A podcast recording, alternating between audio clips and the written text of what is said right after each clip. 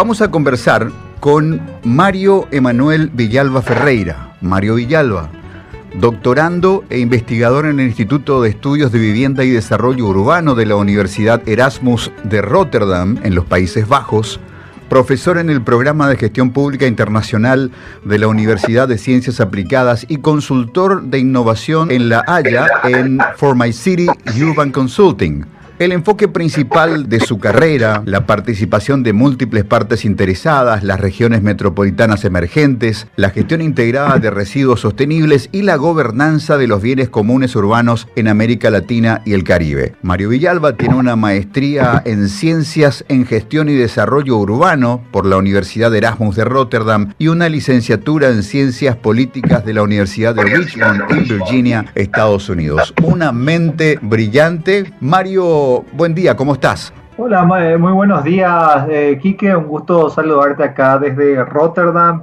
y bueno, y saludarle a, toda la, audiencia.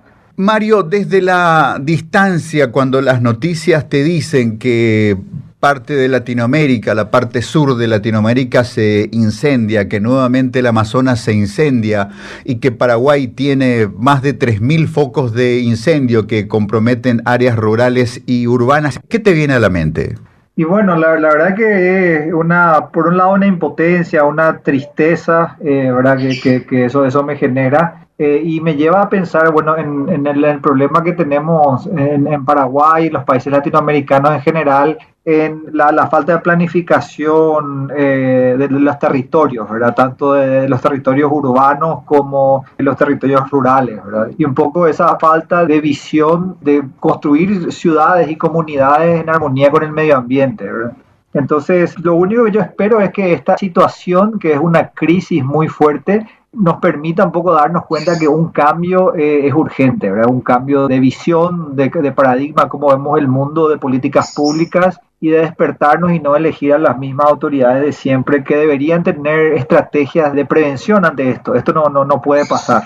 Mario, así, nunca mejor dicho, en caliente con, con, estos incendios todavía en progreso, ¿qué agregarías a la agenda, una agenda, comillas, sí o sí, de cualquier candidato municipal serio para las municipales que se disputarán en el 2021? Sí, y yo creo que acá hay un concepto importante que, que, cada vez se habla más en el mundo del urbanismo, que es las ciudades resilientes. Nosotros hoy, uno, con el COVID y con todos los incendios, tenemos que tener este concepto de ciudades resilientes, que básicamente ciudades que estén preparadas para resistir, o sea, o aminorar los impactos negativos que pueden tener pandemias y crisis y desastres naturales y desastres también provocados por el ser humano, ahora como se da en muchos de estos incendios. Entonces, lo que yo creo que una agenda clave es en todos los municipios es cómo generamos estrategias para que nuestras ciudades puedan evitar los efectos negativos de una pandemia. Primero diría la pandemia, que es lo más fuerte ahora. No podemos tener nuestras ciudades en cuarentena permanente.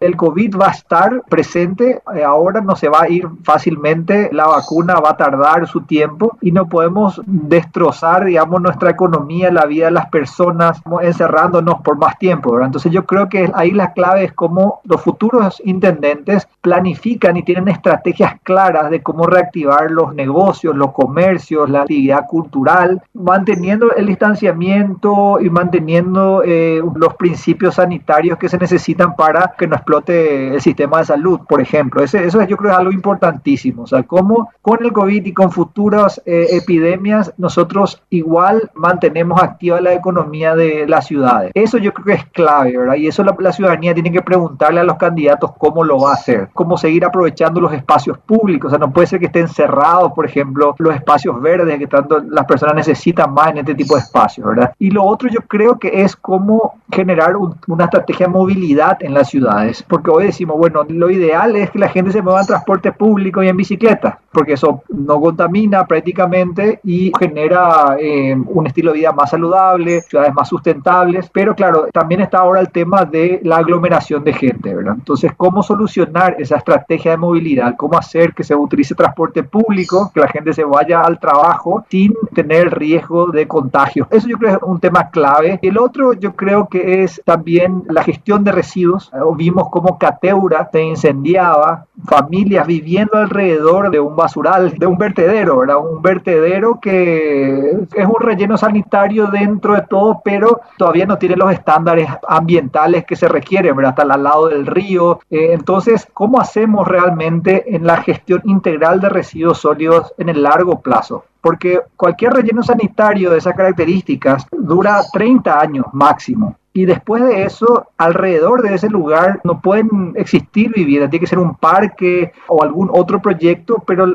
evitar que la gente esté alrededor, porque eso puede explotar en cualquier momento. Hay siempre gases, es una zona insalubre, ¿verdad? Entonces, cómo gestionamos los residuos es un tema muy importante. Justamente ahora lo vimos esto en el tema de los focos de incendio. Vos puedes tener focos de incendio, pero si le sumamos focos de incendio a zonas donde está acumulada la basura, ahí tenemos una, una serie de químicos y un efecto terrible para la salud, para la calidad del aire. Y lo otro es un sistema de prevención de incendios muy fuerte, de riesgos ya sea desde las inundaciones hasta riesgos de estos focos de incendio, por ejemplo, ¿verdad? No depender exclusivamente de los bomberos voluntarios para este tipo de cuestiones, sino que tener desde el sector público una respuesta de prevención de desastres. Yo creo que esas líneas yo creo que son demasiado importantes.